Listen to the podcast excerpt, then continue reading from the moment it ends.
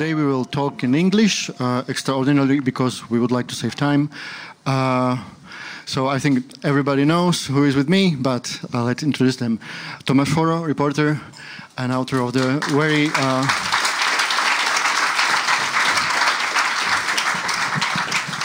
well-known book about war in Donbass, and uh, of course Mamuka Mamulashvili, the leader, uh, the chief of the uh, Georgian Legion in Ukraine. Welcome here.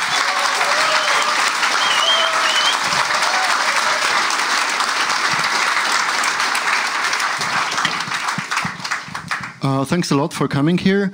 Uh, it's full uh, here, um, so I'm impressed uh, that the war in Ukraine is still um, is, is very interesting and important for all, of you. So thanks very much that you come. That you come, and of course you will have opportunity to ask a lot. Uh, so uh, in the beginning I will give some questions, and then of course there will be also space for you. Anytime you would like to ask something, just raise your hand, and I will. I will. You will have opportunity to ask anything you want. So in the beginning, I would like to ask both: How did you get together? How it began your story of your friendship? Hello, everybody. Hello, everybody. It's very nice to meet you. I didn't expect such a big audience. I'm glad to see you, and uh, it's very pleasant to understand that a lot of people are supporting Ukraine. Thank you for coming.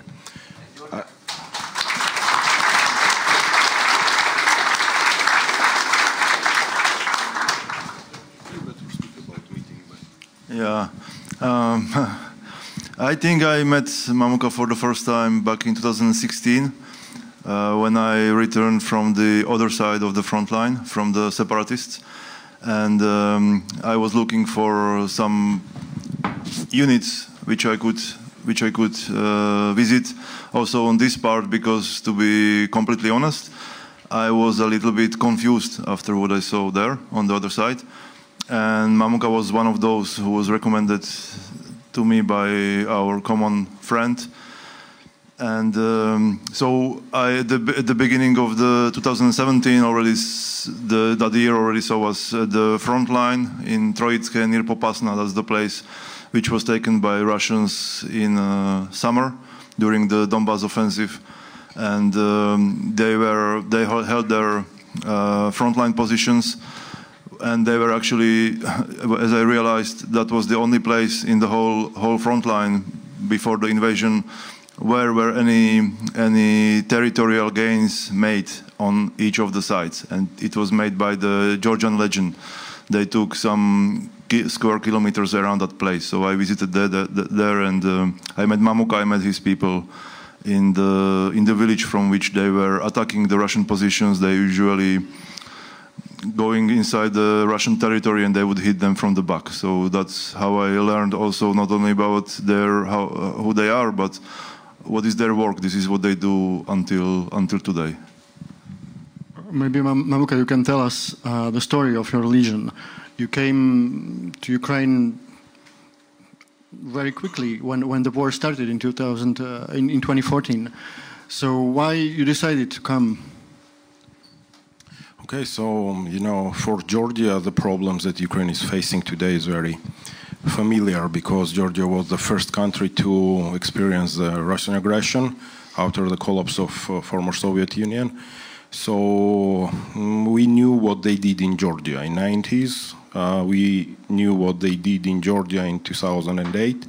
So it was very familiar, and uh, Georgian Legion actually was the first foreign formation who joined the Ukrainian army back in 2014 and uh, there were just several guys in 2014 and uh, we started growing up and today Georgian Legion is the largest foreign formation within the Ukrainian army. Maybe you can tell us a little bit more about beginnings, as, as you said, and it's also in Tomáš's book, uh, because you are one of the heroes of, of, of his book. And so you came to Ukraine just with a few, few, few guys, right? Yes, they were. There were about ten Georgian officers who uh, joined Georgian Legion, and we made a team, and we started actually uh, doing uh, courses for Ukrainian militaries, for brigades, for uh, militia battalions, because Ukrainians at the very beginning were unexperienced at, at uh, making war with Russia. And uh, from the first days, actually April 2014, we started training Ukrainians and participating within the uh, military operations. So uh, little by little, we were growing up, and uh, after two years, we integrated within the Ukrainian army and officially became the part of the Ukrainian army. And if you are telling us something about uh, training, you also, uh, as we lastly met in, in Kiev, you also told me that uh, you prepare guys for a counteroffensive. Yes. Uh, usually, how much does it take to prepare guys for something like that? You know, we have courses from four different uh, level of uh, soldiers. Uh, beginning from uh, civilians, we are doing courses for even special forces now.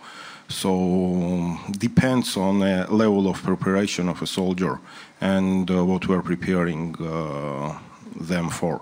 Uh, we started courses for civilians three months prior to the full-scale war, actually, and you know a lot of people just did not understand why we're doing that. It is an intuition, let's call it intuition, but we knew that Russia was going to attack Ukraine, and we prepared more than 20,000 uh, families, let's say, because people were coming to our courses with kids, with wives, and they were taking those courses.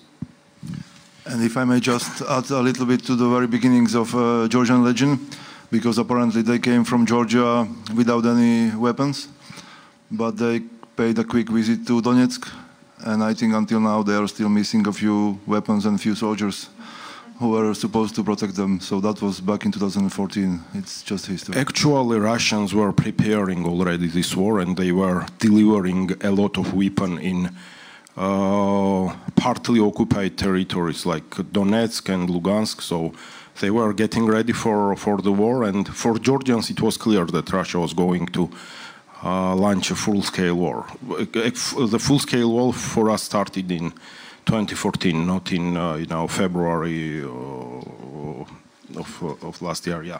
So you know we were let's say, mentally ready for what was Russia going to do in Ukraine. Yeah, so uh, as you said, the war started much sooner than last February. But have you expected that kind of invasion that started on 24th? Actually, yes, and uh, we were getting ready ourselves, first of all, for this uh, war. And uh, Georgian Legion was one of the first formations that met Russians in Hostomel. So actually, we were the first. Yeah, that I wanted to ask you uh, to tell us more about operation in Hostomel, if, if you can. It was uh, kind of unexpected, just because you know we just moved. It's. 30 minutes from our base in Kiev. You have visited our base, you know where it is. So, you know, guys were even kidding about, you know, the job has uh, came closer. You know, we were traveling 600 kilometers to get to our positions, and it was, you know, just 30 kilometers from our base. And it was surprising for us, of course. Uh, a lot of people also were not prepared for that, and um, Ukrainians did their best and they defended their freedom. Mamuka wanted to say that it was unexpected for them because nobody knew how and where we, the Russians will attack.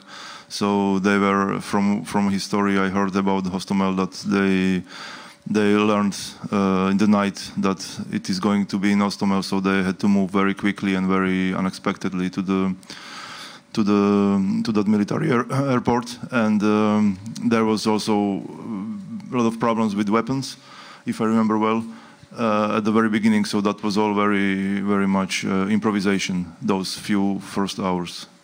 Yes, unfortunately, uh, at the beginning there was not enough weapon because you know all the uh, weapons of Ukrainian army were concentrated on the east of Ukraine. So um, it was uh, partly surprise for us also, but you know we did our best to defend Kiev. Do you think it's possible that Russian will repeat that same mistake or attempt? You know, it's quite difficult to predict barbarians uh, generally in a modern world, but you know, they might do. If they have enough power, they might repeat the same. But today, Ukraine is a lot ready than it was in the beginning. Yeah, we, we saw it. Um, most of us were really surprised uh, how Ukraine defended itself against uh, such an enemy. Were you surprised but so many mistakes they did and how they failed? You know, we were prepared for more professional army. We did not see it, and uh, it was more surprising for us because. Uh, it's not only about motivation, it's about military professionalism. And we did not see it. At the, at the very beginning, it was clear that those guys were not prepared for what they were, uh, were sent to Ukraine. Tomáš, maybe you can also tell us something uh, about Georgian Legion. What's your impression about these guys? How, how they operate normally? It's uh, always difficult to go to the front line with peace of mind. But if I go there with anything like peace of mind, I go there with the Georgians. It's because they are, mm, you know, I mean, there are very different units, and um, I like to ask a lot of questions already before we go anywhere because I'm basically in the moment I I get in their car and we go there. I am completely in their hands. They are those who knows who know the geography, who know the who know all the possibilities, all the dangers there. So I'm completely like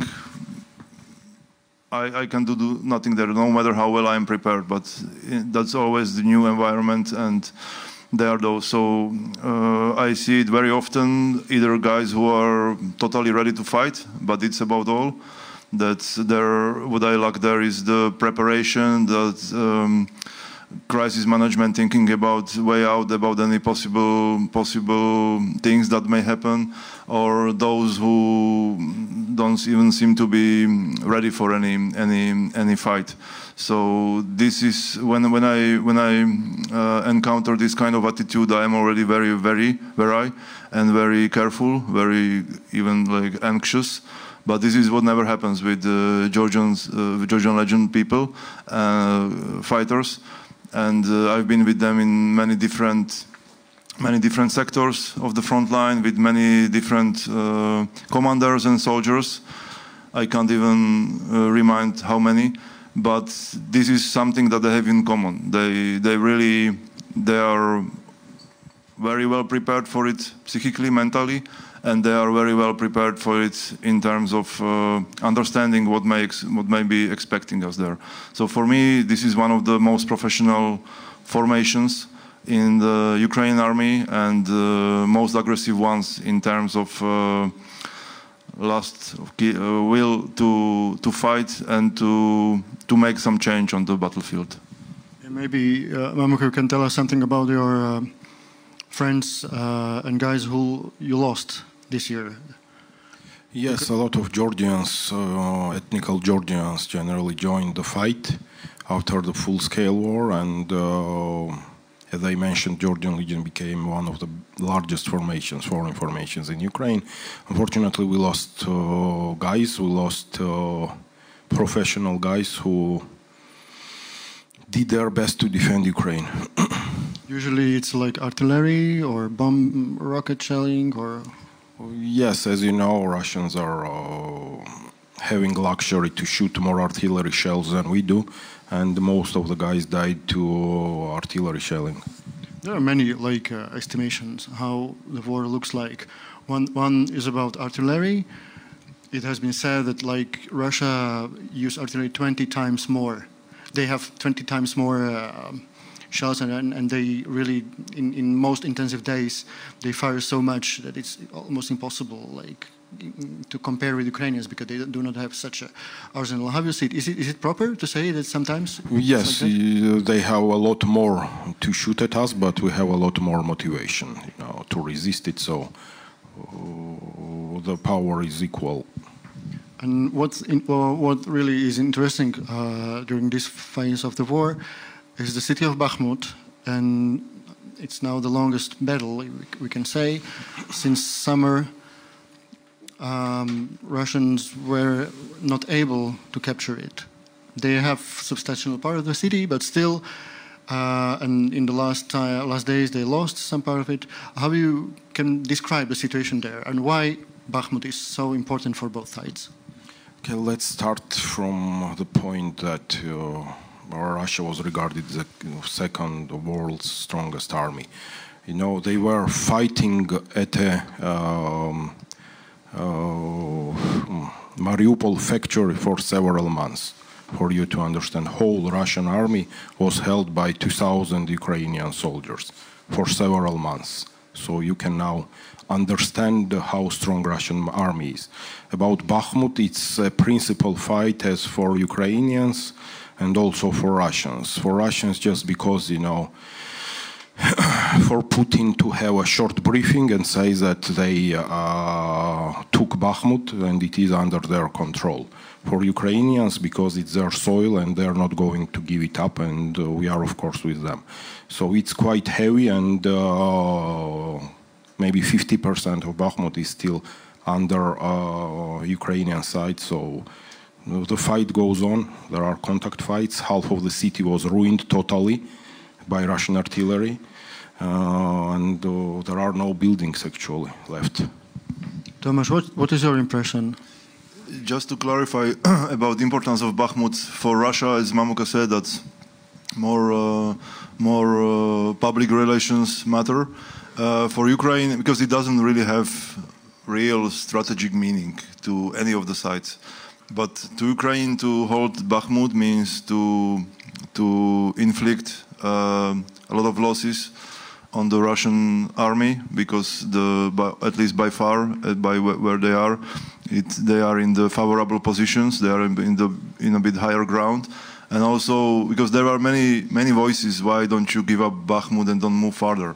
But the point is that if the if Russian if the Ukraine army retreated to and fell back, then the same situation would repeat with another another city. That's no really point because there is uh, Kramatorsk, there is Slavyansk, there are these small towns, and the same would happen, the same destruction, everything. So I think there is a even like a um, strategic point in in holding on to Bakhmut as long as it as it makes sense militarily. Just for this reason, doesn't doesn't really make sense just to let it be to Russians and and move on because the same situation will repeat 20 kilometers farther and uh, the same problem, fortifications and everything. So for for Ukraine, it still makes sense as long as there are no, no, no not really high losses or comparable to Russian losses. I think it still makes sense to to hold it. I was there uh, 10 days ago, two weeks ago, and uh, I don't. I mean, there are it always is said that it's like 10 only 10 percent of um, Bakhmut is held by the Ukrainian army, but I don't think so. I think I, I had the feeling that it's much bigger. Of course, I couldn't move really farther. It's extremely dangerous, but I don't think that it's just 10 percent. It's it's it's uh, it's bigger. Maybe Mamuka knows better because he has. Uh, uh, he, he, has information from his soldiers there the, in a real time, but it's not that catastrophic. And uh, from what I have seen, on the outskirts of Bakhmut, there are the fortifications being uh, strengthened every day, and it really makes sense to hold on there, to dig in, and to to keep fighting on that place. Maybe Mamuka, you can explain us the Russian strategy. You know a lot uh, what kind of tactic they, they use. One of them is it's called meat grinder, actually, that they send hordes of, of their own people most of them unprepared with not real weapons, but they put masses there, and, and we can we read all this estimation. It has been said that around 20,000 people, 20,000 Russian soldiers died in in Battle of Bakhmut. Can you tell us something? What's your experience with this I think, I think a lot more than 20,000, and uh, you know actually it became a big grave for Russian army, especially for the private military company as Wagner. So you know, actually, the tactics they are using to explain simply, it's just they're small, sending small squads of so-called soldiers. Uh, when our troops are shooting them, they're detecting the fire points and shooting back artillery. That's the only strategy that Russia is using. What about Wagner Group? Are there are the people in Wagner Group are they better prepared, or it depends? And what about these people from jail? Oh, it's non-professional forces, as all the other part of the Russian army.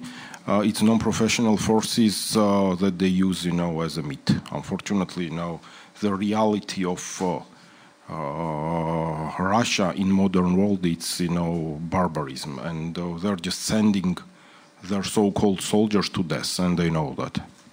Now I heard from the Ukrainian soldiers that they what they really are afraid of uh, Wagner, Wagner um, fighters, so-called Zekis, which are the prisoners from Russian prisons. So they are really afraid of them in terms that um, many of them have hepatitis and HIV, and when they die, they can spread the, the virus even after, like days after the, their their death. So, so yes, Ukrainian soldiers are really afraid of them. We can say. And Mamuka, what, what do you think about uh, their chief Yevgeny Prigozhin? Because it's a very strange figure.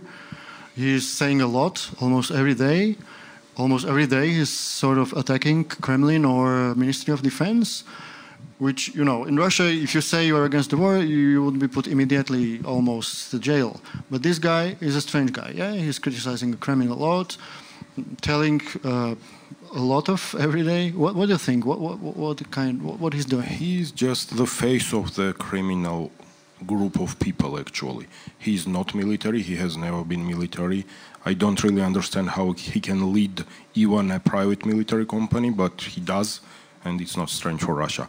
Uh, the thing is that he is frustrated because he has lost his so-called army most of Wagner Group is already dead, and uh, he's trying to get more uh, people involved in his group, and uh, you know, a lot of Russians know that they are sending them to death, so nobody is joining him. That's why he's frustrated and. He tries, you know, to criticize uh, Russian government now because of not having artillery shells and so on. Yeah, exactly. That's what I think is the most interesting part about their about the results of uh, Wagner Group. It's not actually on the battlefield, but in the internal politics. I think this can be really interesting part of these fights within Kremlin in the coming months, especially if the if the Ukrainian counteroffensive will go well, and the tensions inside this seemingly monolith in Kremlin will start showing some uh, scratches or even ruptures because uh, people like Prigozhin, he's, he's boss leader of the strongest uh, private army, but there are more, more uh, let's say, companies like this. And we are talking now about people who very much lust for power and who not only lust for power, but who have, have armed forces to support them. So uh, this this may start to be a really serious problem for the internal politics of Russia. As we know, that's not exactly gentleman's talk usually. Uh, and um, if if um, the position of Russian army will deteriorate even further on the battlefield, I I think these kind of formations will try to shape the internal politics of Russia, not not the battlefield of Ukraine. Maybe one thing why Ukraine army has been so successful uh, last year in uh, in defense was a different approach as this old Soviet uh, thinking. And maybe maybe you can tell us more. I think you uh, for sure met Zaluzhny, Mr. Zaluzhny, and one of his strategies that it's very usual in Israeli army also that when somebody has a good idea, even if it's a normal soldier, his captain is listening to him, and they, they cooperate together uh, equally, and then the strategy is better than in the Soviet system when it's just about the hierarchy. Is it, is it like that? Is it generally Ukrainians had to improvise um, because uh, you know Russian army is a lot bigger, and um, Ukrainians had to take not common decisions and make not common plans, you know, for uh, war strategy. So, and Ukrainians are motivated. That's the thing that Ukrainians are a lot more motivated than anybody else. You know, even us, we are just a help to Ukrainians, and main job was done by Ukrainians, of course. Uh, Zaluzhny uh, and Zelensky, uh, they had to take not uh, usual decisions and uh, it made them uh, win the war actually. And what do what do if if we are talking about counteroffensive, what what do you expect? Is Ukraine already prepared for it? Uh, you know, counteroffensive. A lot of people are asking about it. It's not an event to start at one day. You know, we will just say that it's it starts at 20th of you know May and we're gonna launch it.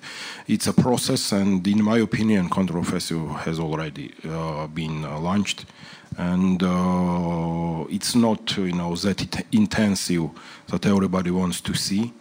But still, uh, even today, Ukrainian forces are gaining uh, uh, occupied territories little by little. So it's a strategy, and it cannot be done in one or two days. The point is that, I mean, you can do it in the way how the the offensive in Kharkov was done. So in a few days they moved territory by few tens uh, square kilometers, and you can do it by by doing more and more pressure at the selected places or the multiple places, and uh, move little by little. And the point is that at some stage the defense of Russian will start to crumble. That's um, that's not the, this blitzkrieg how we saw Ukraine managed to do in the previous to, previously in uh, Kharkiv and uh, Kherson. But I think for this kind of offensive, the Russians are already quite well prepared. It would, it might might have succeeded, but for for great losses of of Ukraine army, and um, we might also see this kind of attempts. But what they are doing now, I think, is just to making more and more pressure on multiple places which they seem, which they deem to be somehow weakened, and trying to make this this structure of uh, defense of Russia crumble in those places. Uh, that's, I think, that's a strategy that uh, can bring a lot of a lot of good results at uh, much less uh, losses. But we can also see that the Russians, there, as you said, they're preparing for some kind of attack, and it's much more difficult to attack than to defend.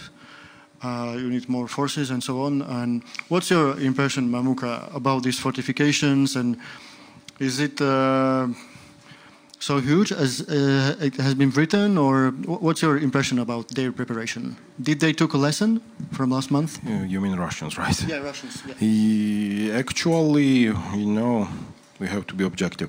They are getting ready. Also, they are preparing some strategy, and uh, you know, it's it's very difficult to predict them because um, it's not about professionalism. It's about they don't know what they're doing themselves, and it's quite difficult for us to predict because they don't know what they will do tomorrow themselves. They are getting ready. They are doing fortifications. They are trying to gather more or less professional armed uh, forces. But uh, as I said, uh, the main uh, professional forces that they had have been killed at the first uh, two months of the war. So they will be improvising, and uh, of course they will try to uh, stay at, at an occupied territories. And there is one more thing about about this counteroffensive. You should know that whatever you read, whatever you hear, be aware that about 90% of that is fake. And it's created by both sides. They are both leading now at the moment very intense international uh, informational warfare. And um, most things we see on twitter or any uh, telegram channels about these predictions and um, uh, well verified facts and so on these are mostly really uh, fakes or some kind of disinformation. This is I think this is the, the, the, best thing we can know about this counteroffensive at the moment. Yeah, I remember the last autumn we were all of us expecting something in around Kherson, and then it became a big fight in, in uh, Kharkiv region. So yeah, obviously that's that's uh, a good strategy from Ukrainian side to uh, prepare surprise for enemy. But from maybe, both sides, both yeah. sides, and they are doing it in a very sophisticated way. There's this, uh, for example, this information about evacuations from Melitopol and from um, from some some places, cities on the Russian Russian side, and uh, we've been checking with people who live there, and it's it's fake. It's this is. Uh, Russians are very much afraid. They are panicking, They don't know what's going to happen. And um, what they can do is try to make Ukrainians uh, attack on the place where Russians want and in the moment where they want. So th- that's why this kind of there are not only disinformation, there are whole disinformation campaigns, very sophisticated with with moving of the technique, with moving of the population, and so on, everything to make the the appearance that something is important going on there. So both sides are doing this. I've been traveling now the whole um, front line, and I've seen many movements of the heavy heavy uh, armor and I've been wondering what does it mean, and then I realized that it's ridiculous to even think about it because this is exactly what they do. If they if they take the columns of uh, tanks or or um, uh, transporters through the country in the daylight, they want everybody to see it, and they want everybody to think whatever it means. Oh, it is going this direction because they are going from there, so perhaps they are going to hit there. This is what they want. That's that's how it works. But but. Um, when they really want to move uh, some columns, columns of, um, of armor uh, anywhere, and they want to do it quietly, they will not do it this way. Maybe also one, one of the elements of, of this uh, first stage of the war, of this Russian invasion, was that Ukraine received a lot of quality intelligence information from Western friends. What do you think? Does it help a lot uh, in, in the beginning, and the quality of intelligence was good? Yes, sure, it was good, and uh, you know, it was quite useful, useful from the very beginning of the uh, full-scale war, and uh, we get, uh, we were getting precise information about movement of Russian forces. So, of course, Western uh, intelligence services did a lot to help Ukraine. It's, it's written in your book uh, that. Mm, if, like Mamuka's experience, if you uh, experienced once uh, hybrid war, Russian hybrid, hybrid war, you already know it. How, what they what they use, what kind of techni techniques and strategies. Maybe Mamuka, you can tell us something more about this hybrid war. What, what's how you look at it, how you analyze this. Uh, how he's also asking about uh, your previous experience because Mamuka has been fighting uh, this kind of hybrid warfare since the early 90s. So I think you are asking also like your overall experience. Oh, you know, I would say that I'm at war actually against Russia for the last 30 years. I would say that nothing has changed since 90s. Uh, whatever we have seen in Georgia, uh, uh, war crimes, what Russia was committed, committing in Georgia, we see the same in Ukraine today. And uh, unfortunately, it is not a surprise for Georgians. That's why we came to Ukraine, and that's why Georgians were the first who came to Ukraine to support them because we were we knew exactly what was going to happen. Uh, warfare never changed. The Russian army is using same uh, Soviet tactics of throwing just their soldiers to death and using artillery. That's whatever we're seeing last 30 years with the fight with Russia.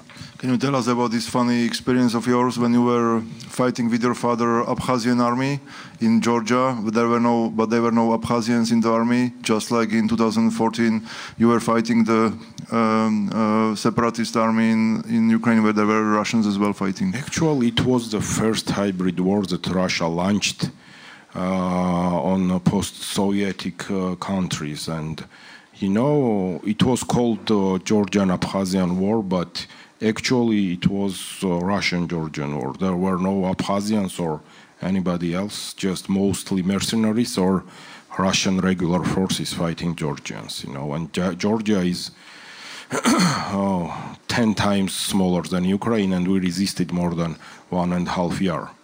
So I've been in a Russian captivity for three months, and uh, I clearly understand their mentality. And it is not changing. They are not evolving, and uh, those guys uh, cannot uh, integrate with uh, uh, modern society. It's impossible. When recently I talked to historian Serhii Plokhy, he said uh, that one of the big mistakes of Western world was in 2008 when Georgia and Ukraine they wanted to be members of, or they wanted to start uh, this negotiations process to be member of NATO, and um, countries like Germany and France they refused, and they saying Georgia and Ukraine home that okay we are glad you would like to join, but okay go home maybe later, and what happened a few months later was war in, in Georgia. Uh, do you think it was a big mistake?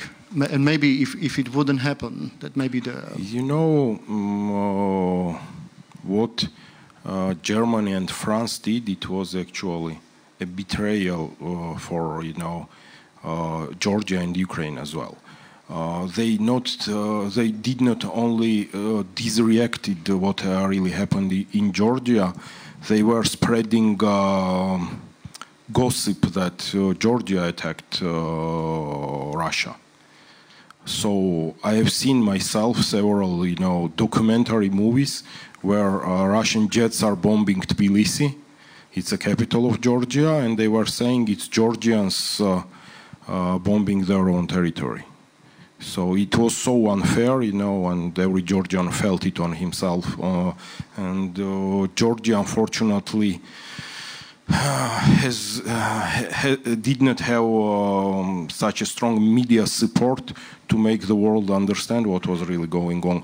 Though France and Germany knew for sure what was going on in Georgia, and they supported Russia, as many European countries by that time.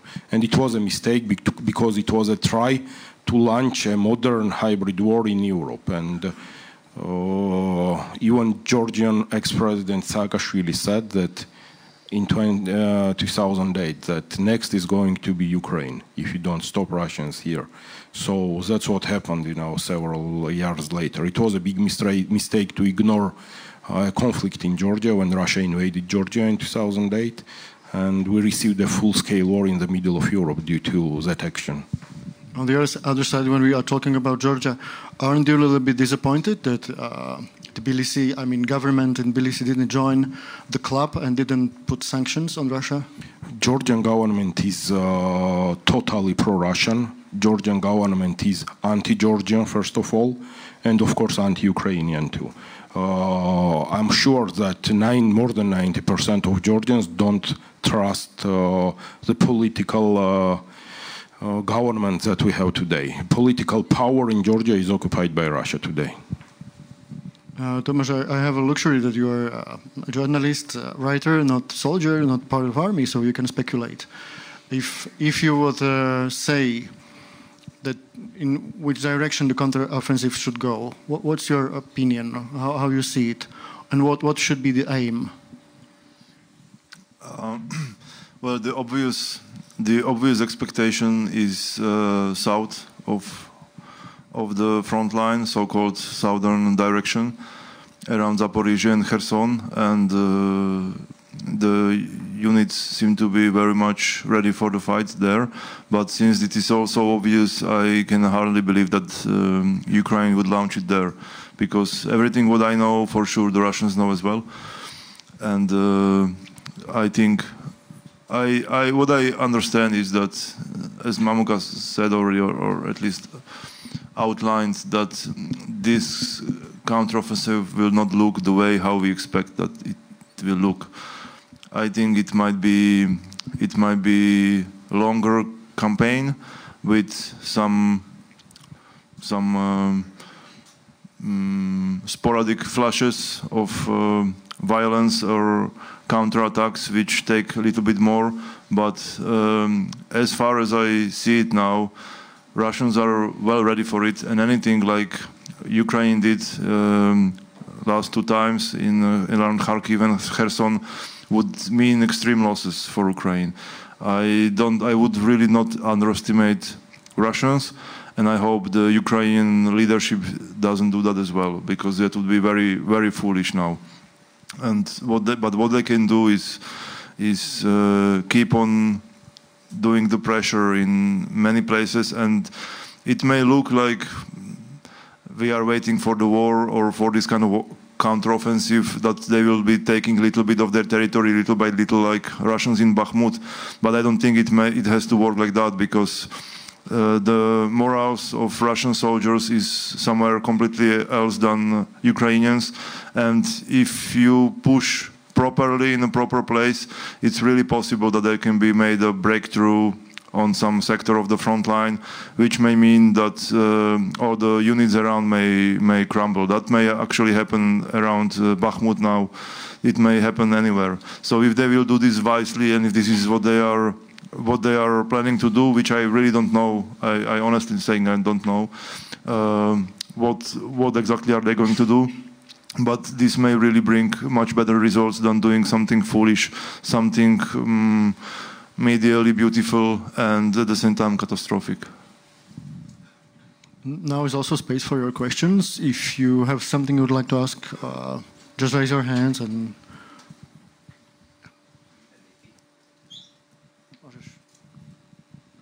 Thank you. I have a question about the Georgian Legion itself. That you said it started with around 10 people.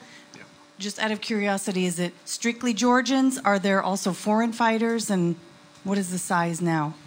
Okay, so Georgian Legion was formed by me uh, only with Georgian officers. It was, uh, they were just 10 guys, professional militaries from Georgian army. Uh, and uh, today we have more than 30 different nationalities in the Georgian Legion. Uh, after 2016, when uh, Ukraine accepted the law about integrating uh, foreigners within the armed forces. Georgian Legion was the first formation to get uh, on a contract with Ukrainian armed forces. So today it's more than 2,000 men.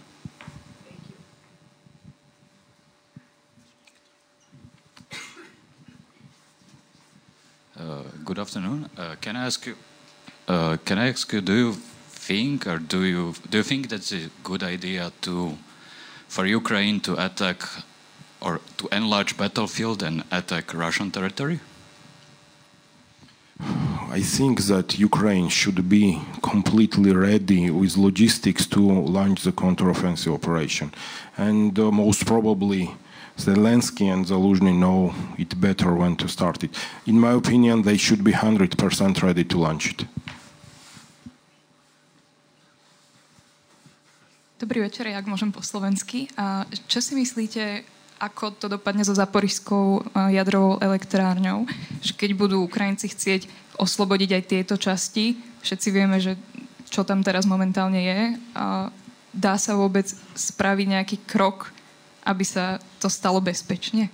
There is, there is a question about uh, Zaporizhia nuclear plant that uh, what do you think will happen if it's possible to avoid something really bad because all of us know the situation there, how bad it is. Uh, so, what do you think? Russians are uh, locating their forces near to um, nuclear power plants, especially to prevent uh, Ukrainian artillery uh, uh, work. So they are uh, most of them on on. Um, south direction are, located near the pow power plant just in case not, for Ukrainians not to shoot them. Let's call it strategic, strategic, you know, game, but you know they are playing with uh, very, uh, they're playing generally very dangerous game. Uh, they are damaging power plants also, and it was a fact, and it was uh, on media. Uh, they are uh, using mortars sometimes to shoot power plant and then uh, say that Ukrainians started the uh, artillery attack on it. So they're doing all provocations, and generally Russia is provoking uh, uh, Ukrainians, you know, to to shoot it. Ja ešte dodám po slovensky, možno bude komfortnejšie počúvať. Samotná, samotná jadrová elektráreň Zaporožie, e, ako tam nie, neexistuje momentálne priame ohrozenie, aj keby sa tam diali nejaké boje, že by tam došlo k výbuchu, pretože tie, tie, jednak tie e, reaktory sú odstavené, e, jadra sú vyťahnuté a, a jednak ich plášte sú extrémne silné. Oni sú naozaj stávané tak, aby vydržali aj vlastne priame bombardovanie zo vzduchu. To, čo sa môže stať v prípade, prípade Zaporovskej jadrovej elektrárne je napríklad, keby došlo k nejakému jej poškodeniu, že môže nejaký, nejaký únik radiácie, ale menší únik, nerozprávame sa naozaj o, o výbuchu, alebo tá úplne asi najhoršia situácia bola, keby sa dostala nejaká časť toho radioaktívneho odpadu do, do rieky Dnieper, ktorá pretek, preteká blízko, ale, ale opakujem, že tá hrozba výbuchu, ako sme videli v Černobyle alebo, alebo vo Fukushime, tam takéto niečo nehrozí. Another question? Oh, lot of. I have microphone. Uh, good evening. I obviously I have. Uh, I'd like to ask you. Uh, since you haven't mentioned it in the beginning, uh, maybe uh, how you managed uh, this meeting? Actually, for me, I was astonished when I learned that Mr. Mamuka is going to Bratislava, and that was for me a really big surprise. And uh, you, as a hero warrior and very famous military commander, I believe, for this auditorium, uh, you came here. Uh, aren't you missed uh, by your units back in Ukraine? And this is uh, is this uh, usual for you? Go on some speaking tours, let's say like that. No, I had some meetings here, and it's the first time that I left Ukraine after full-scale war. Oh, there are some meetings that I have to be there, so you know it is uh, an important. And you know, Georgian Legion as a system, it uh, works very well. I have deputies who are working for me now. And just to explain this, uh, Mamuka didn't come here for a public discussion. It's just very kind of him that he accepted to make a few such um, such meetings, but uh, that's definitely not the purpose of his stay in Slovakia. Then thank you for your attendance. Uh, good evening. Uh, I have a question for uh, for Mr. Mamuka.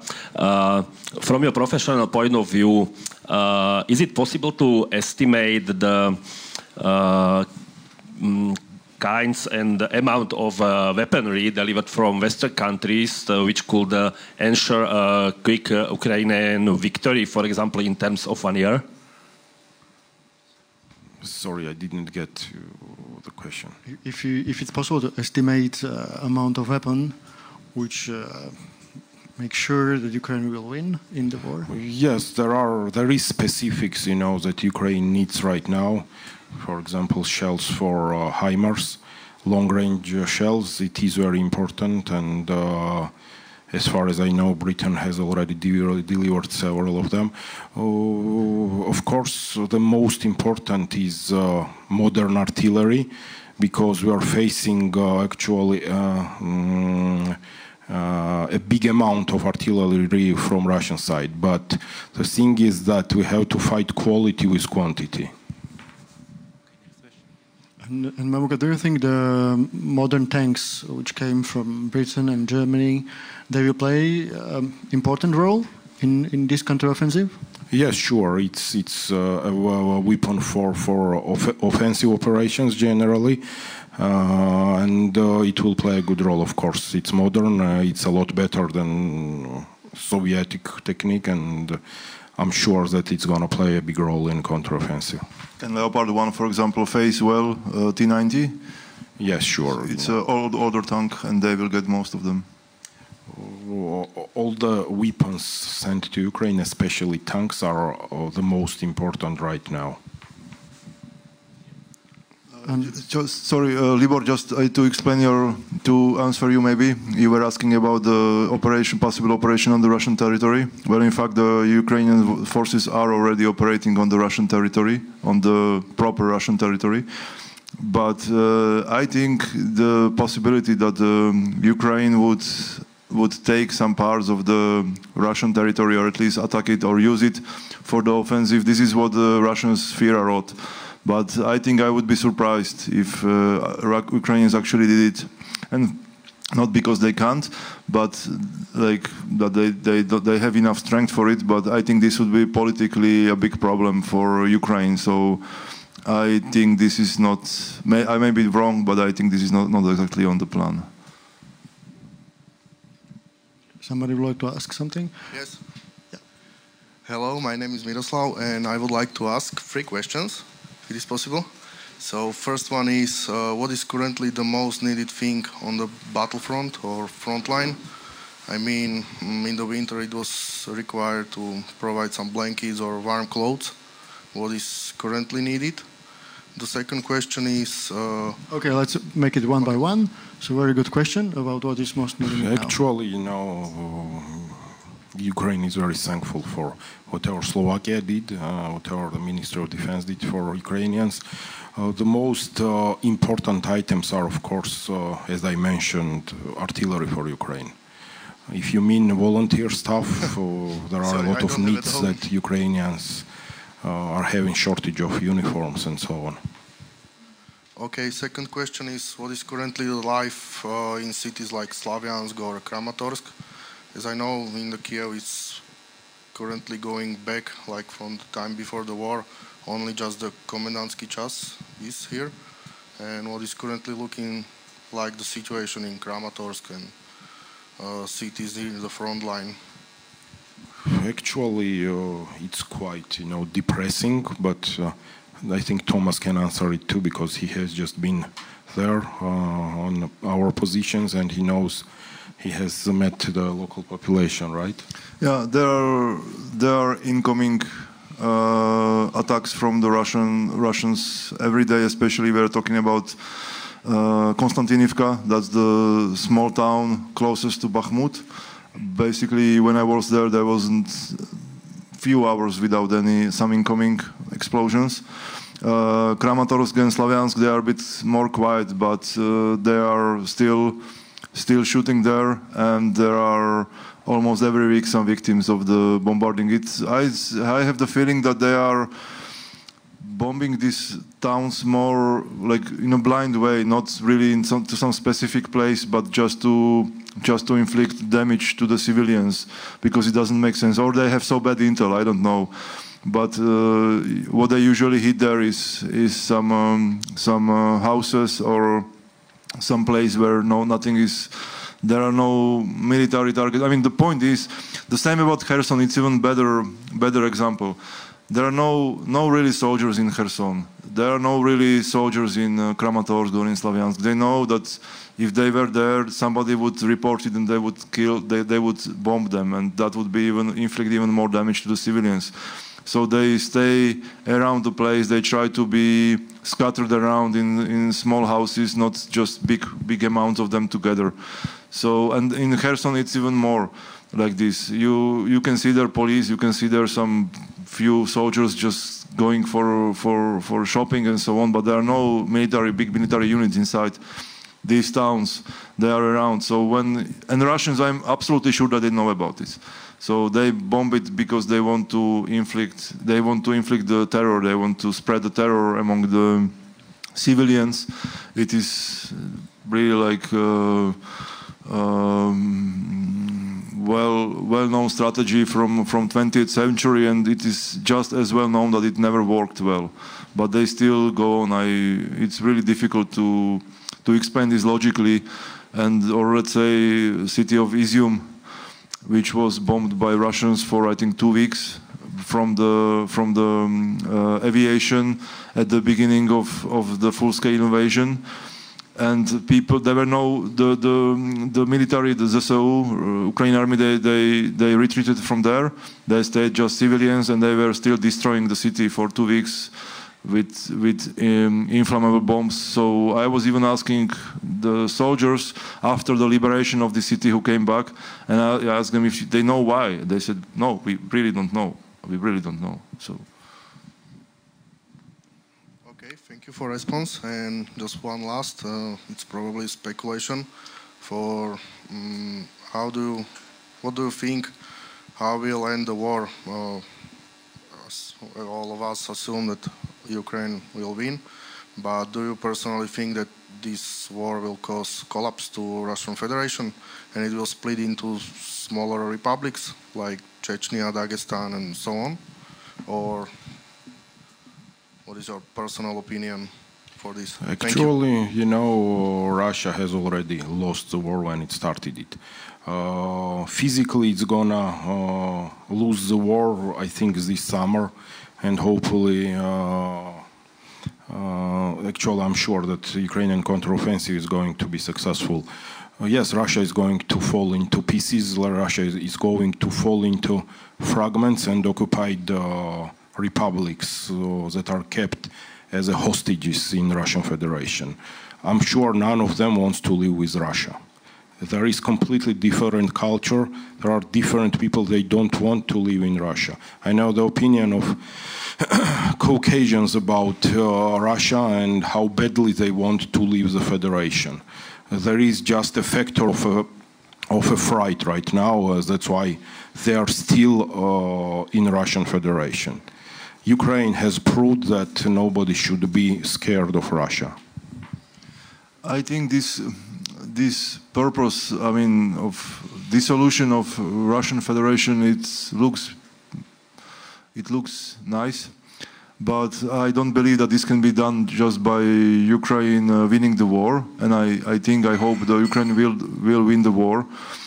Uh, what I mean, th there is one problem about Russia. There is the opposition is suppressed so much that there is no there are no meaningful movements that could actually fight or challenge challenge the the Russian government from outside, from from some grassroots movements. But what I believe may really work well on Russia is not only losing the war, but the something that I call perfect storm. So economic collapse, military collapse, political collapse, international collapse. They have no, they have nearly no friends outside, or if they have, it's China. is a big, big player, but otherwise they are just small dictatorships. They have politically, they are, they may lose control over over the processes inside the country once the military will be will be defeated in Ukraine. Militarily, that's that's the war war in Ukraine, and uh, economically, well, that's what the, all the sanctions and what the, all the attempts of the West are. I'm not sure if they are efficient or not. I hope rather they are. But if these all these things nicely work together, and along with the with the with the, um, uh, with losing the war for Russia, this may this may mean the the collapse of the of the whole of the whole country. Otherwise, I don't think anybody will will be going with tanks towards uh, towards Moscow how it was with uh, Nazi Germany in 1945. And if Russia will not collapse or if there will not be some really major problem in this country, I am afraid that we may be seeing even after they lose this war, we may be seeing a few years of peace and then they can start doing this again. I don't think country like Russia with the mentality their leadership has had for tens of years that this this will be enough just for them to lose the war. I don't think so. Okay, next question here. Hello, Mamuka. I have a question. Uh, a lot of people here think they have a stressful job. Uh, but being a soldier on the battlefield is quite more stressful. And uh, my question is, how do you or your soldiers or soldiers at all treat the stress and the anger and um, yeah, not to lose their mankind dignity, etc. You know, I grew up in a family of a military general, and he was always teaching me not to become the part of the war. Uh, as soon as we become the part of the war, there will be no difference between, uh, between us and Russians. So, you know, we have to keep some rules uh, and dignity, you know, to, to be different. So that's what we are trying to do. Me, myself, you know, I'm actually all my life in a war, and I just got used to it, and more or less it's uh, easier for me to get over the stress uh, for example, I have never tried alcohol in my life, and most of the soldiers, unfortunately, are using drugs, using alcohol, and that makes it worse uh, for uh, for soldiers to overcome uh, what they're facing. Uh, especially, it's very difficult for civilian populations because for everybody to understand Russia is not fighting military forces. Russia is fighting civilians. Russia is terrorizing civilians, and uh, unfortunately, uh, except several countries, the whole world could not manage to call Russia a terrorist country. It is a terrorist country. They are killing children, they are killing and raping 10 uh, year old kids. and uh, I'm seeing it all my life in Georgia, in Ukraine, and anywhere else where Russian forces are present. Uh, and guys, you don't have stressful job, believe me. And maybe it's uh, just funny thing, maybe unbelievable, and I hope Mamuka will not be angry with me that I tell this secrecy. But when I when I returned with his guys several times from the front line, they were actually playing Call of Duty. I couldn't believe it, but really. Yeah, I was playing it too, but uh, the doctor prohibited it really. They did well. It's, it's not good for eyes, they said. Apparently. Uh, thank you a lot. Um, first of all, I would like to thank you for uh, saving us, the West, uh, from the Russians. And uh, my question is I know you've been fighting in Georgia uh, since you were 14. Um, do you see it as a real possibility to come back to Georgia and to retire, uh, sort of in Abkhazia, to get back? Because I've, I've visited uh, very close to the front lines and people are still very much against Russia, and I've, I've really seen it. Um, do you see it as a real possibility to retire again in Abkhazia or Samachablo? Thank you. Oh, actually, of course, in every mind of our soldiers, there is an occupied territory of Georgia. Of course, we are going to get it back, and we are going to get it back soon. And Ukraine is going to end up with Russian terrorism. The war in Ukraine uh, has destroyed a very big amount of terrorists. Uh, so it will be easier for Georgians to get a fight. I hope that the conflict on occupied territories is going to be re- resolved uh, politically, but in uh, my experience, it has never been resolved politically with Russia. I'm a diplomat by my profession, and uh, I could not use diplomacy with Russia, so that's why I'm holding a gun today. Would your army be ready to take over those regions if uh, Russia didn't interfere? Like in a year or now, this year? You know, it is. It should be the decision of Georgian society how they want to free it. Of course, if uh, Georgian society will tell us to free it, we will do it. And if we, if we are talking about these big ifs, there is a lot of uh, has been said about Crimea that it should be also part of counteroffensive. Do you, do you think it's realistic to win militarily um, also this peninsula? Of course, uh, it's necessary to do because Russia is not not going to give it back without a fight. The thing is that we have to all understand physically what we need. We need artillery shells that will uh, destroy logistical centers of Russia. You know, it's easy for the West to deliver it to Ukraine, and I don't know what it why it has not been delivered. You know, for more than nine years.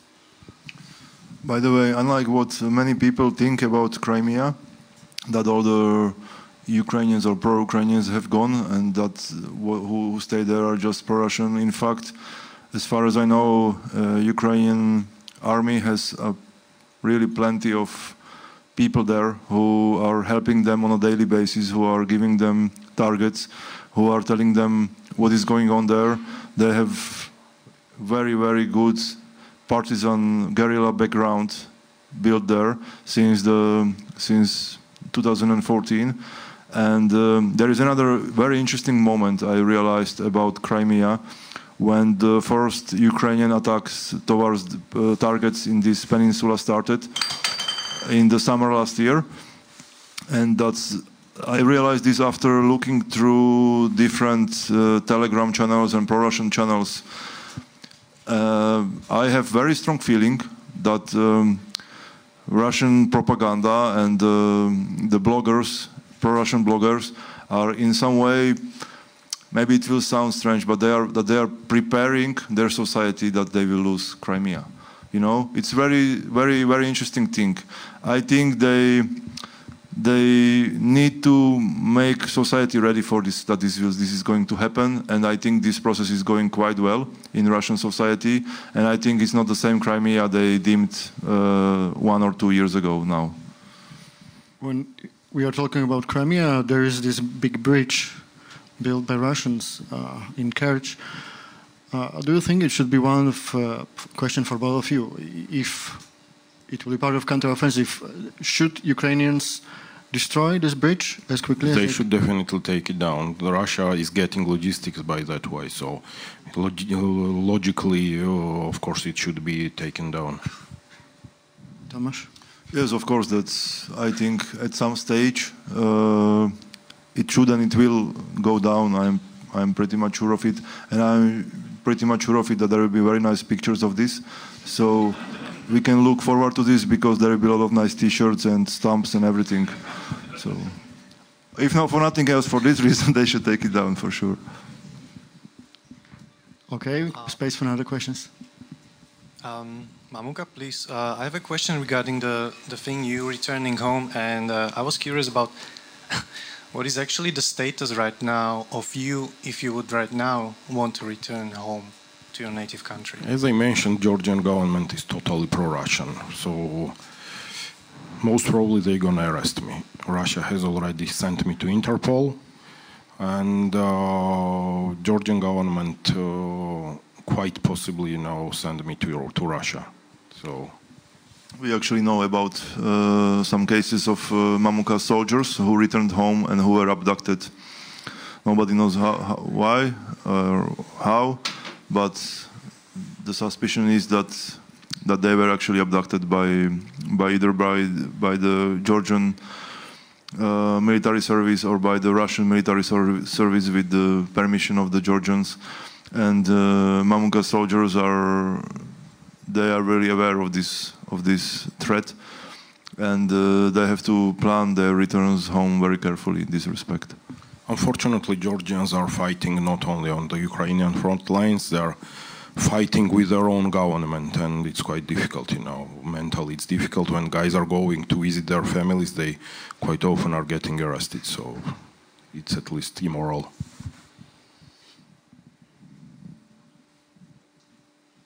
Uh, Mamuka, I wanted to ask, how surprised were you when you found out that Russians shot down two of their planes and three of their own helicopters in one day? You know, it's not surprising from Russians. You know, they're they're all they are often doing it, and uh, it's it's a non-professional army, let's call it. You know. But where was it Russians or was it Ukrainians? You think? Oh, I can't say that exactly, but most probably Russians could do it easily. Mamuka, there was already a question about how you train soldiers. Uh, I would like to uh, follow uh, this uh, question with uh, what is your basic advice to young soldiers who, you know, they are not so experienced and they come, they will go to war, which is a brutal thing. It's not just exercise. What do you advise them? How to think, what to think, how to focus, how to be not afraid? You know, it's quite difficult to advise to somebody to go to a fight. We're taking uh, soldiers with combat experience only. We have guys with a huge combat experience or who has participated in missions in Afghanistan, Iraq, and so on. So Georgian Legion accepts only guys with combat experience. Two, uh, you know, uh, guys who want to join Ukrainian army, I would not recommend them if they don't have uh, military experience or good combat experience, I would not recommend them to come. It's not a game, guys. It's you know quite difficult job. It just you know in movies it looks uh, quite different. In reality, it's just depressing, stressful, and uh, there are people dying. So. mm, I would not recommend to many unexperienced people come to Ukraine and join armed forces. I remember the first month of the full-scale invasion. I came to Mamuka's, Mamuka's uh, base in Kiev, and there are many new guys. They're usually young. They're very, very, very, very motivated to fight, and they were very impatient. And Mamuka kept them there for like three weeks, and they were getting angry with him. And uh, anywhere I go, I would hear, "Oh, this is not good. We should go to some another unit because we want to fight." And they don't let us. They just train us. And I asked this guy. He was like maybe 22, 23 years old. I think he was Polish. I said, "Do you and do you have some combat experience? Like, do you know what you are going into?" And he said, "No, I don't have a combat experience, but I am a great hunter. I said, but do you know, do you understand that this is going to be a little bit different? He said, yeah, but not much different. I will shoot well. And then I talked to Mamuka about this. And he said, yes, I know. And if they want to go, let them go. That's the best thing for them because if, uh, if, they, if they are not ready to, to accept the training and to go into this little by little, either they will run away after the first bomb will explode next to them, or they can make harm themselves and also to their colleagues when in the fight. So they, they have, I, at one hand, I understood those guys, those, impa- those impatient guys, but now, and especially after one, and, one year and three months into the invasion and into all I have seen, I understand how wise is this um, is this attitude of Mamuka and his commanders to to be very careful uh, with people and who they send to the fight. And I think the fact that they have relatively low losses speaks for all. This is this is what this is not because they are cowards. This is not because they are hiding somewhere. They fight, but they they do it with properly trained personnel and they do it uh, after planning their operations very carefully. Yes, we need to be uh, effective at the front line. We are not playing games, playing, you know, soldiers or uh, we're not spies. So the thing is that the guy that you mentioned, he died. He moved to Territorial Defense Battalion, and uh, he died the third day of war after he joined them. The thing is that I never advise to uh, non-professional militaries come and you know join a fight. I know that they have big hearts, and uh, those guys are especially valuable for us, and we don't want them to die. There are professionals who can do a fight. You can help us with something else. You know, you can speak to your government to help Ukraine. You can you know write letters. You don't need to hold a gun if it's not uh, for you. One of the things your guys from your legion do is looking for weak spots. Uh, what about the role of drones? Are they still so important? And what about Russian adaptation? Do they jam or do they are jamming them more, much more, and it's much more complicated to use drones now? Actually, it's the most uh, modern warfare that has ever been uh, for human beings. Uh, it developed many, many directions. One of them is uh, drones that are widely used now in Ukraine, and even civilian drones are you know, remade in Ukraine and used as militaries. It is very effective, and we have special teams uh, doing drone attacks. And you know there are some different stuff that uh, has been used in a war, just new stuff that has never been used anywhere else. Ukraine has shown uh, different uh, specifics that just started uh, being used only in Ukraine. And it is very interesting for analysts who are uh, looking at warfare in Ukraine. It's very interesting to see what's new is, is invented and used. For example, our guys have invented their own drone, uh, anti-tank uh, drone. And, uh, you know, even in US, they started getting interested in such projects because it's new warfare, it's uh, cheaply made, and it is very effective. For a drone with that they did for thousand dollars, they took down three tanks. You know, it's it's just nothing, just an accumulator and quite easy construction. Yeah, I remember I met uh, like young guys who were making the three types of drones. Depends what the unit told them, what kind of operation they are doing, and they fabricate all kinds of uh, drone. But what, what, I want to ask is, in the beginning there was a big hype around Bay Bayraktar, the Turkish drone. But now we don't hear a lot about them. Is it because it's too expensive, and maybe is it also because Russians find maybe something how to destroy it easily? Oh, there are anti-drone systems. They are working on uh, waves, uh, on frequencies, and uh, you know uh, as war evolves, they're starting using a new weapon that uh, can take down a drone on, on a frequency that it works. So uh, war is, you know, evolving itself. So naturally, such drones or Bayraktars uh, could easily be taken down now. the Bayraktars were very useful in the very first stage of the war when when Ukraine had to fight against big columns of the armored vehicles, and they didn't have proper PVO, the anti-aircraft uh, defense. So that's why Bayraktars were very useful. But uh, now, if when Bayraktars try to fly over the front line, where they can also drop bombs, but they are very easy target for the for the anti. I don't know in English. I always you know, use it just in the Russian PV, PVO anti anti missile. Air defense. Uh, air defense. Yeah, sorry, air defense. Yeah. So they are they, they are very easy targets, but um, the this evolution of using the drones it's very interesting. It's going very fast. I remember when I visited. It was actually accidentally uh, Mamuka's Mamuka's uh, unit, one of the units, in June.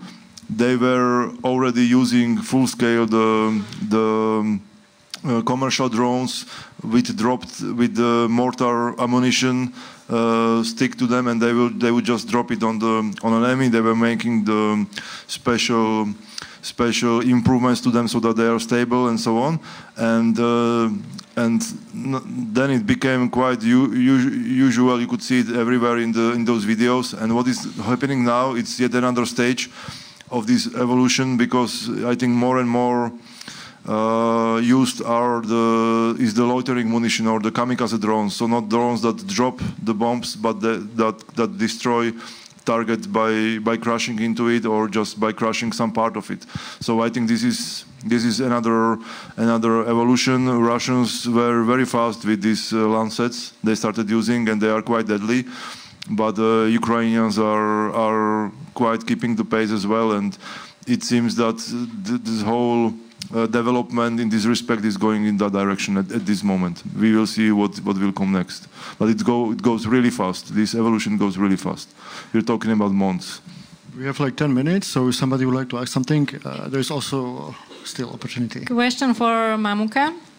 Uh, somewhere at the end of the Tomáš's uh, book back in 2019, I felt that the relationship between your units and official UK UA army was not like really good. That you didn't have a full support of the army, etc. Maybe there were some internal fights or something like that.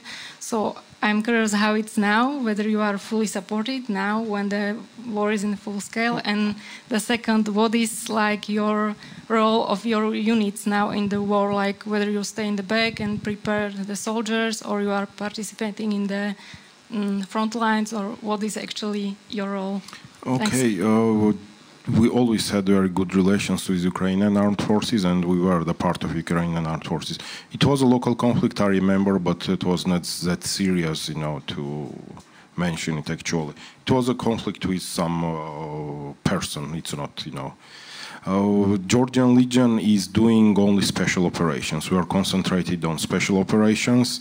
Uh, there is a part of Georgian Legion uh, that uh, works only on instructions and they are located on our base and they are instructing um, uh, some of uh, armed, Ukrainian armed forces, uh, troops of special operations and so on. So the mostly Georgian Legion consists of squads that are working uh, all along the front line, actually everywhere on the front line and Georgian Legion is a part, mainly is a part of the uh, uh, uh,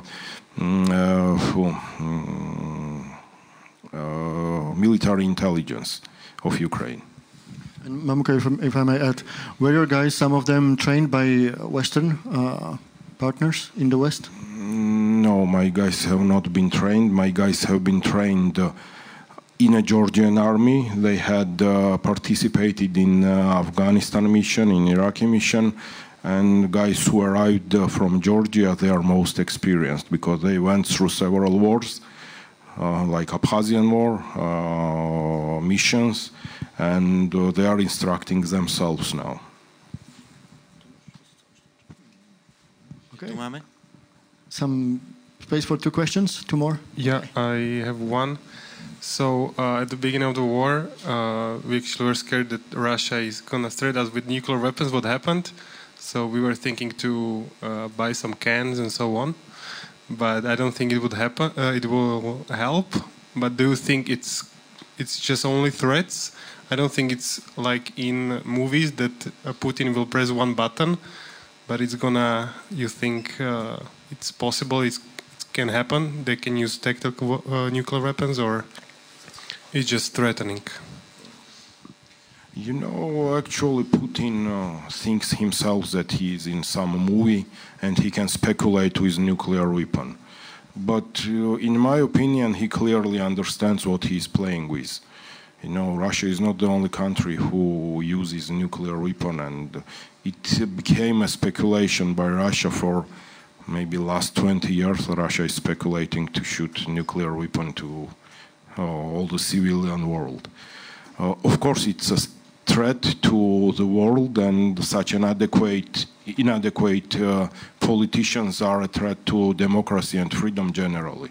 But let's hope that nuclear war is not going to start. Okay. Last question.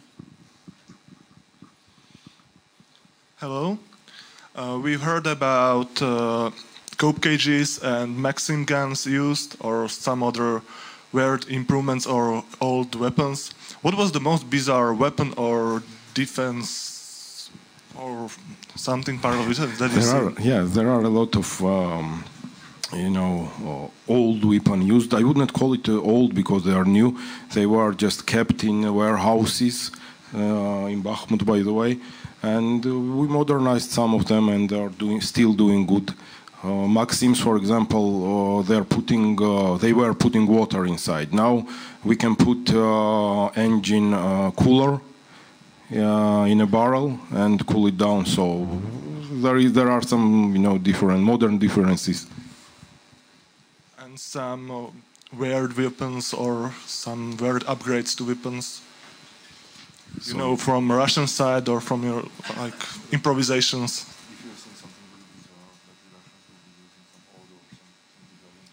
You know what Russians are doing is bizarre always. So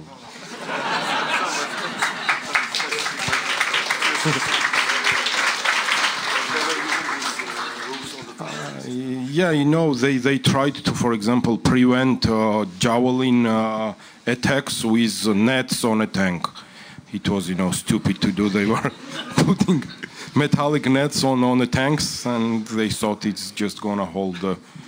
But it gives very nice shade, especially in the winter, no?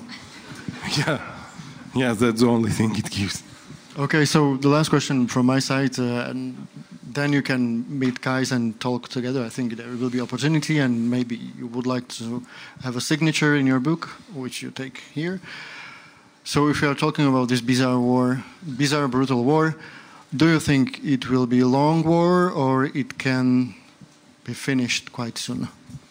Uh, it completely depends on support from Western countries, on your country also. You have to understand that Ukraine today is defending not itself. Ukraine is defending the freedom of the whole world.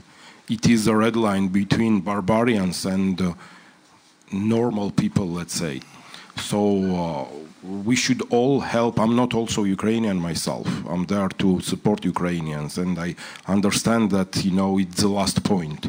If uh, Russia breaks through Ukraine, all the other world is under greatest threat ever. So I hope uh, the war is going to be done uh, this summer, and uh, as I said, it completely depends on ally countries uh, that can provide Ukraine what is still not provided. I also want to hope that this war will finish this year. Uh, at the same time, I'm very much afraid that things will be a bit or much more difficult. And uh, I don't know about the plans for the counteroffensive much, just some little fragments. And uh, from what I know is that things can go in a wrong way. And if they will go in a wrong way, the situation may get even much worse than it is now. But we have to prepare for anything. We have to we have to prepare for the worst, worst and have hope for the best. And uh, let's not be let's not be disappointed if the the things will not go so easy and if uh, all this nightmare will be prolonged also further because this is very very realistic possibility. I hope it won't happen, but it's very realistic possibility. Possibility, and let's not let's not have um, some extreme expectations or yeah it's it's the it's difficult even even now in the i will not lie it's i have been now in the ukraine in the east. The soldiers are extremely tired. There is not enough ammunition. There's it's really really difficult for them one thing that i'm really afraid that if the counteroffensive will fail in a way that these people, because there are there are units which which hold the lines, which defend the the positions, and there are units which are supposed to make counteroffensive. There are two different units, and if those guys who make counteroffensive will fail, those guys who hold the lines, they may they may be in real trouble. So. I will keep my fingers crossed that, that it will all work as it should. Yeah, so let's hope uh, for the better alternative. Thanks a lot for coming here, Mamuka and Tomáš. Thanks Thank a lot you. for your work. Thank you very much. Thanks to all of you.